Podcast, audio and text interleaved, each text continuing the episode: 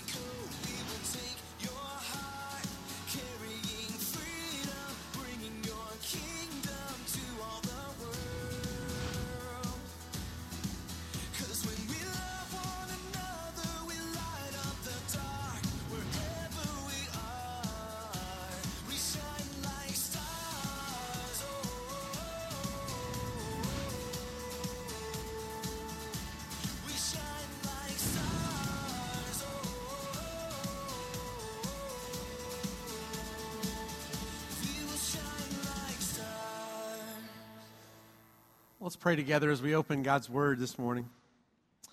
God, we, uh, we ask that you would help us to live uh, and shine like stars in the midst of a generation and a world that finds so much darkness. God, you need not the darkness to change, uh, but you need the light to shine forth in greater ways than we have. And so, God, help us to do that. And this morning, God, I pray you would pour through me the gift of preaching so that Christ would be formed in our hearts and that we might live as you've called us to live. It's the name of Jesus that we pray. And everyone said, Amen. Well, last week I began my sermon with a reminder about the importance of the context and how we read these letters in light of uh, the context they're written in. That this letter, Philippians, was not written to us, it was written to a group in the first century. And the specific concerns that Paul is addressing, it's not just a generic letter that any of us can read and think it's just written to us. It was written to specific concerns. And how I wish we could, you know, have the letter that Paul's responding to or know exactly what's going on at this church so we can know exactly what he's responding to. Unfortunately, we don't have that. So context is very important. But there's another factor that's very important that I want to uh, have a conversation about as we start in, uh, in terms of the context of this letter. And a great way to do that would be to look at one of the verses in Philippians chapter 2. So if you have your Bibles, let me encourage you to open there. Philippians 2. I want to read in verse 12 for just a moment. Pay close attention to this verse. Paul writes, Therefore, my dear friends, as you have always obeyed, not only in my presence, but now much more in my absence, continue to work out your salvation with fear and trembling. Now, when you hear that verse, what is it that comes to mind for you? I'm just wondering how many this morning, like me growing up, this is a verse that may have struck a little bit of fear into you, right? Because the first thing I think about when I hear a passage like that, in fact, if you could put that back up for just a moment, that slide, I want us to be able to look at that verse. Uh, it was this idea of kind of uh, individual salvation that I was concerned about. Am I saved? And so I went through a nightly ritual for a long part of my life where I would try to think through the sins of my day and try to make sure I listed off each one. And I always ended that prayer with God, and if I forgot anything, please cover that too, right? Because you didn't want to have something happen at night or have Jesus return and not have confessed all of your sins. There's, in, in our worst readings of this passage, we've been fearful every single day about our salvation. I don't think that's what Paul's exactly talking about. But the individual nature, I think all of us read it from that lens, right? Work out your salvation with fear and trembling. But the truth is, our culture forms us to read this passage in different ways than Paul meant it. Because we're an individualistic culture. We read everything we read through a very individualistic lens. We think of pretty much everything that we do. And so we come to a, a verse like this and we read, well, yeah, I better work out my salvation with fear and trembling. But that's not actually what Paul's saying. And to illustrate what I'm trying to say, maybe about the importance of reading this in community, let me uh, go to a different passage because I know sometimes we think, well, if we just put the Bible in front of people, they'll understand it and they'll come to know God. And it's that simple. And Uh, some of us, you've probably done this. Just encourage someone who's new to faith. Just read in the book of John, and we'll have a conversation about it. And this will come real easy to you. So let's, let's try this out. John 1, verse 1. I think I've been guilty of sending people here before. John 1 1. In the beginning was the Word. And the Word was with God, and the Word was God. He was with God in the beginning. Through Him, all things were made. Without Him, nothing was made that has been made. So here's how that conversation usually goes when I have it with people, right? So there's this dude named Word. What is that about, right? And apparently, this dude named Word, his brother, is old because he was there in the beginning with God creating this whole thing, right? So this creates this odd conversation that if we read in community, if you've grown up in church, you start to understand that this is actually talking about Jesus. And verse 14 talks about he came to earth and he was made flesh, he lived among us. But, but if you're reading for this for the first time, this throws you for a loop from the beginning, right? I mean, what in the world is this? The Word, and he was there with God, and we can read this in community and make sense out of it, but we think that because we have a Bible on our own, if we just read this as a letter that's written to us, then maybe we can understand it. But Paul would have read this to a community, and some would have known the story of the Jewish scriptures, some wouldn't have, right? But they're reading this within a group context. Because think about this no one has their own Bible that they're bringing with them. They get this letter, and there's one of these letters, and many of them couldn't have, have read what it was because they would have been illiterate. And no one had a, a, Bible that if they would have said, hey, open to Philippians 2.12, they wouldn't know where to turn because there were no chapters or verses. So we read this in our context in a very different way, but if you look closely at Philippians 2, verse 12, you'll see something. In fact, you can't see it in the English, unfortunately, but you'll understand if you go to the Greek a little bit more about this. It says, work out your salvation with fear and trembling. When we hear that your, we assume it's well, my, right? It's, I've got to work. Out. The truth is, that's not a second person singular you, it's a second person plural you, which means in Texan, all y'all, right? He's writing to an entire group of people saying, work out all of your salvation, your salvation as a group of people with fear and trembling. So sometimes we read this in a very individualistic way. But part of what Paul's trying to say is as we work this out as a congregation, trying to figure out what it means to be salt and light and to live the kingdom, we do this within a group of people who are on a journey together, that we're not alone. And so it's important for me to confess my sins, and I'm not discouraging you from reading the Bible by yourself each day. I'm just trying to say that part of the wisdom of the community of faith is learning to read Scripture together because often I'll read with others and they will pick up on things I would have never seen because of the experiences they've had. Or, or I read something in my 20s and I'm guessing uh, in my 50s, as much as today, I'm reading something very different. I pick up on things that the Spirit leads me to I would have never seen earlier in my life. And this is how God reveals Scripture to us. So I think it's important for us to see this as we come to these verses. Let's read on, though. Philippians 2 verse 14. Imagine hearing these words in the midst of that community with the questions they might have been asking. Paul writes, Do everything without grumbling or arguing, so that you may become blameless and pure, children of God without fault in a warped and crooked generation. Then you will shine like among them like stars in the sky. Now, I'm not sure what you heard when I read read this for the first time, or the first time you would pick up this passage and what you would think. But there's a lot to this passage. In fact, if you're aware of the Old Testament, the Jewish uh, scriptures, then you begin to have some uh, red lights start to blink on your dashboard if you're paying any attention to the context that, that's known from the Old Testament.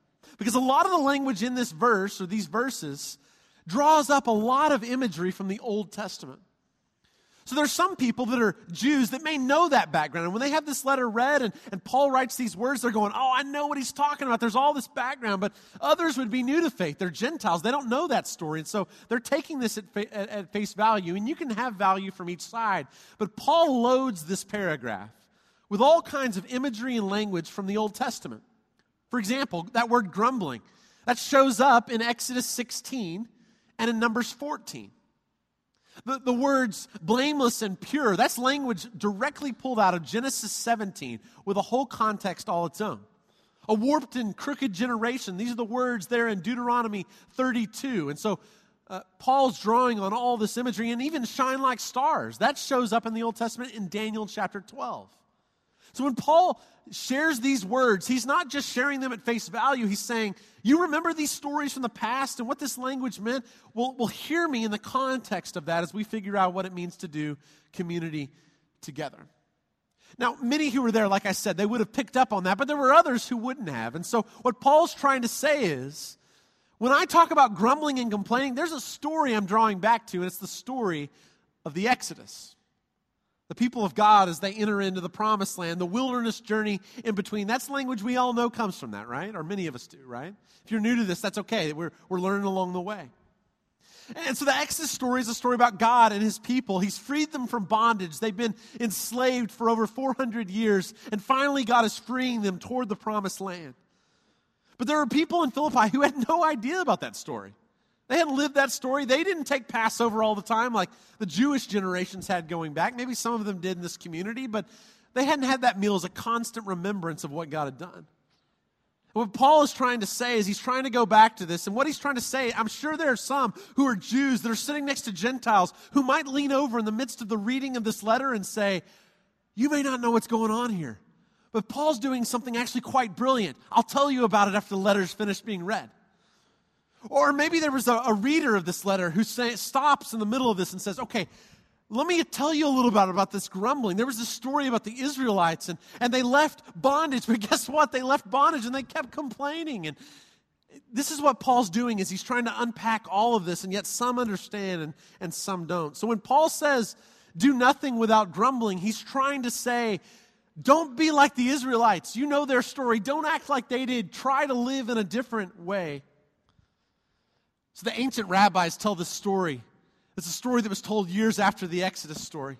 They Tell the story about two uh, guys who are walking through the middle of the Red Sea as God has parted the waters. And one guy says to the other, Oh, I hate it when my sandals get mud in between my toes. And the other guy says, Oh, I hate the same thing. There's nothing like having your sandals muddy. And these rabbis tell the story and they say, All the while, they're walking between waves that are parted on either side of them, but in the midst of all that, they didn't see it because they were worried about the mud between their toes. Does that story come alive for any of us this morning? Maybe there's so many things that God's up to in our world, but it is so easy to focus on the mud between our sandals rather than the walls of water that God is parting for our liberation. They missed the miracle because they were grumbling. They missed the awe and the wonder of this story that would be told for generations, that a meal would be patterned after the Passover, so they could tell this story to their kids on down. And they missed it all because of the mud between their to- toes. Of course, this has nothing to do with our world, right? So, Paul is essentially taking the Exodus story and he's saying, You don't have to repeat their mistakes. You don't have to live like they were living. This is how the story went, but it's not how the story has to go. For some of you, some of you grew up with alcoholic fathers. And the truth is, you don't have to repeat that story. Some of you grew up with, with moms who are emotionally distant, but you don't have to live that way. Some of you you, you grew up and your parents' marriage may have fallen apart, but you can change the cycle for your story for the next generation. How the story went is not how the story has to go. You can break the cycle because of the grace of God and the Holy Spirit's work to change our stories. So, back to the focus of this series the idea of shine like stars. So, how do we shine like stars? And Paul says it's pretty simple. Do everything without grumbling and complaining. Do I have any parents of young kids who would like to say an amen at this point? Do I have any business owners that would like to say an amen this morning? Do I have any teachers? You can't wait to get back to school and put this on the top of your bulletin board as the first rule, right? Amen. Do everything without grumbling and complaining. Now, if you're anything like me and you love words, you're going to love this next part, okay? Because the word here for grumbling, I looked it up this week, and the word in Greek is a great word, okay? It's the word gongismos. Gongismos. What Paul's saying is when you grumble and complain, it's like, oh, gongismos. That's the word for grumbling. It's like it's like Greek automatopoeia is what it is, right? It's like when you grumble, all I hear is, oh, just stop it already. Do everything without gongismosing. That's what Paul's saying. If you love words, you love this, right? There's something that Paul's trying to do. He's like, you know this Greek word. It means grumble. It's, it's trying to basically embody the very thing when you say it. Don't do it anymore, okay? If you want to shine like stars, this is how you do it. Have you ever watched The Gong Show growing up, right? If you didn't like what you were hearing, like, just hit the gong. That's better than what they were singing like, right? Gongismos. And I've got a suggestion for you, a great addition to some of your homes, okay? Some of you should go out this week and you should buy a gong. And every time you're at the dinner table and, and, and you've spent all this time on this meal and your kids start complaining, you're like, ah, just stop your gongismosing, okay? Like, just quit it. Like, do everything without gongismosing, right? Or, or some of you, you, you can figure out a way to get one of these in your car on your summer vacation this year, right? Right? Are we there yet? Just stop your gongismosing. Or kids, right? It's not just it's not just the kids, right? Kids, when you hear your parents saying, "Oh, we're hitting traffic again. This is horrible," right? Mom and dad, stop gongismosing, okay? Some of you are teachers, right? You could put this in your classroom. And every time that one student says, oh, I don't want to learn anymore, I don't, you know, I, I couldn't get my homework, just, I, I, don't hear anything. All I hear is gongismosing. Paul's saying, do everything without gongismosing. Do everything without grumbling or arguing, complaining.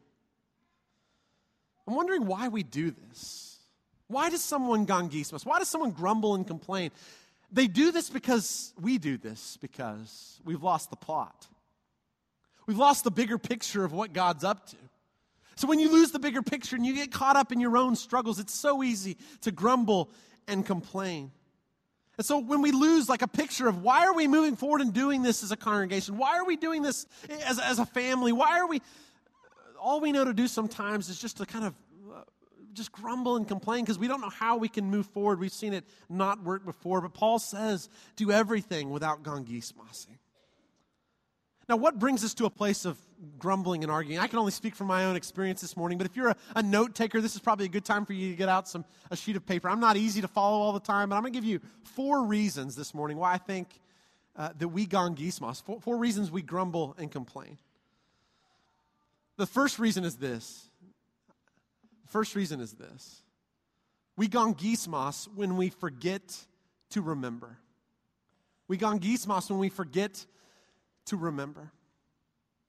The story of Scripture is a story that is always bringing us back to remember the best parts of our story.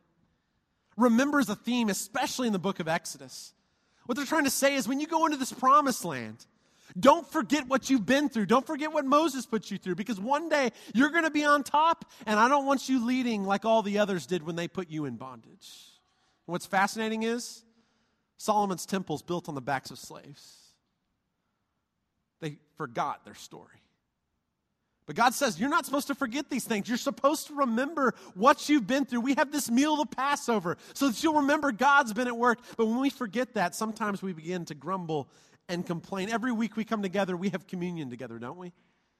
And that communion table, that time of passing the bread and the, the cup, it's a reminder for us of the death, burial, and resurrection of Jesus. It's trying to enlarge our vision from whatever small vision we came in with, right? The complaints and the troubles of our lives. We come in with that, and the table is a way of expanding our vision, of reminding us what God is up to, that there's so much more, and that the victory has been won. But when we forget, we fall into grumbling and complaining. So, how many of you been to a five or six or seven year old soccer game recently? I, I just want you to imagine that five, six, or seven year old little girl who's going out on the field ready to play soccer, okay? You, you remember the sounds of being there at this event, right? Like you have these parents that are yelling these encouragements to their kids. Like, run, run, run. Uh, you know, kick the ball, kick the ball, kick the ball. Have you ever had one of the kids turn around and be like, thank you, mom and dad, so much for telling me to run faster? Thank you for telling me to kick the ball. I actually kicked it this time because of your encouragement. There's nothing wrong with those kinds of encouragements, but you've heard other parents on the soccer field as well, haven't you? Just belittling their kids in front of this whole scene, right? Arguing and grumbling about the refs and what's going on. And maybe it's not them, maybe it's us sometimes. And I, I guess my question is is that the place to chastise your daughter for what's going on on the field? I mean, it's a beautiful spring day. The breeze is blowing, the sky is blue. You had enough resources and money to buy that kid's soccer uniform and to put her hair in braids and to take team pictures. You had enough money to, to actually take off of work for just enough time so that you could go and you could be at this event. And what do we fall into so often in the midst of that? Grumbling and complaining. I mean, life is a gift, right? Sport is a gift. A child is a gift. A healthy child is a gift. Can I get an amen? And yet it's so easy to lose the larger picture for the smaller picture. That life is fully a gift, yet sometimes all I hear on the soccer field is gangismas. We gangismas when we forget to remember. There are times when I come home from work and the first thing out of my son's mouth is, Dad, I want to throw the ball outside with you. And you know what my response is? I want to sit on the couch real bad. I'm tired. But I'll tell you what, there's going to be a day about 20 years from now when I'm going to wish that every time my kid said that, my response was, Get the glove, we're going outside. Because all my kid wanted to do was to show me what he could do with his glove and with his arm. There are times that, that I don't want to go to the swimming pool. You know what? All my kid wants to do is to show me that he can actually swim and, and, he wants to jump in and he wants me to see every move. He even wants me to watch every game that he plays on his iPad. I'm going, I don't, I don't care about that. But there's going to come a day where I'll have a bigger picture of things. And though it's hard to make that yes decision in the midst of the troubles and the frustration, there's going to come a day where I wish I'd said yes at every opportunity. See, most often, grumbling is not a speech problem, grumbling is a memory problem. It's forgetting that there's a bigger picture, that God is up to something so much bigger than these small complaints and grumbles that we have. That God, this battle's already won, that our kid is a gift, that soccer is a gift, that all the things we get to enjoy in life is a gift. We gangismas when we forget to remember. Second, we gangismas when we think the future is the answer. We gangismas when we think the future is the answer. See, there was a time when the Israelites thought if we could just get out of slavery, then fill in the blank. If we could just get to a place. In fact, there was a time in the story of Exodus when Moses says to Pharaoh, We just want to go for three days out in the wilderness so that we can praise our God. And the response is no. And finally, they get those three days, which turns into 40 years, which turns into the promised land. And what happens when they finally get that if they've been wanting? They're still grumbling and complaining, aren't they? And I wonder how many of us in our lives are thinking that if I can finally pay off the house or that car, then finally fill in the blank. Or if we could just get a day where we get to sleep in until 6:30 sometime soon, can I get an amen? If then we'll fill in the blank. Or if we could just get the college loans paid off, or if I could just get that little bit, that raise that I need, if I could just lose the pounds, and you all know the pounds I'm talking about, right? If that person would just leave the neighborhood, anyone? So we live with this future orientation saying, if, if these things would just happen, then, and the truth is, the then just never comes. And the way we lived before the if happened is often the way we live when we fill in the blank. How many of us fall into that? I'm raising my hand. We gangismas when we think the future is the answer. Number three, we gangismas when we think the past is the answer. Story of Israel are these people who finally get freed after all this time. And what do they do when they finally get freed? They grumble and complain. What do they say to Moses? Moses, why did you take us out here? Why did you free us from slavery, basically, right? We at least had food on the table when we were in Egypt. What did you, you're bringing us out here to die? For some reason, they think the past is the answer, and it is most certainly not. And some of us live with a piece of nostalgia about the past that says if we could just return to this bygone era, if we could just go to this perfect place in the past, the problem is nostalgia blinds us to the problems that were there in the past when we thought it was so perfect. See, some of us think the future is going to be perfect and the problems will be there. And some of us think the past was the perfect place. The problem was is our, our, our memories are cleansed from some hard things that happened there too. So part of what stories trying to, uh, scripture's trying to remind us is this, the story's not about what's in the future. Yes, heaven's there. There's a great day ahead. I'm not saying there's not a future orientation about scripture what God's bringing us to. But if those things get filled in the way we hope they will, then it's not going to be so easy if we don't develop a character right now of living in the right way, of doing everything without grumbling and complaining, in the same way as the past. The great spiritual mentors in my life, the thing that they do best is they don't live in the past, regretting things in the past or wishing it would go back to a day. They don't live in the future, hoping the future will be better and brighter. They're able to live in the moment, acknowledging to God, I have everything I need in this moment right now. Life is a gift in the midst of the struggles and the hardships and the joys that I get to celebrate right now. Being present is one of the greatest ways that we learn to be at peace in our lives and to be joyful and into doing everything without complaining. Philippians 2 talks about this earlier in Philippians 2. Next week, we're going to come back to 5 through 11. I want that to be the center of this series because it's the center of this book, the Christ hymn there. If you want to read ahead for next week, 5 through 11 will be our, our passage for, for, for the sermon. But, but I want to go back to Philippians 2, verse 1, uh, when it comes to this theme.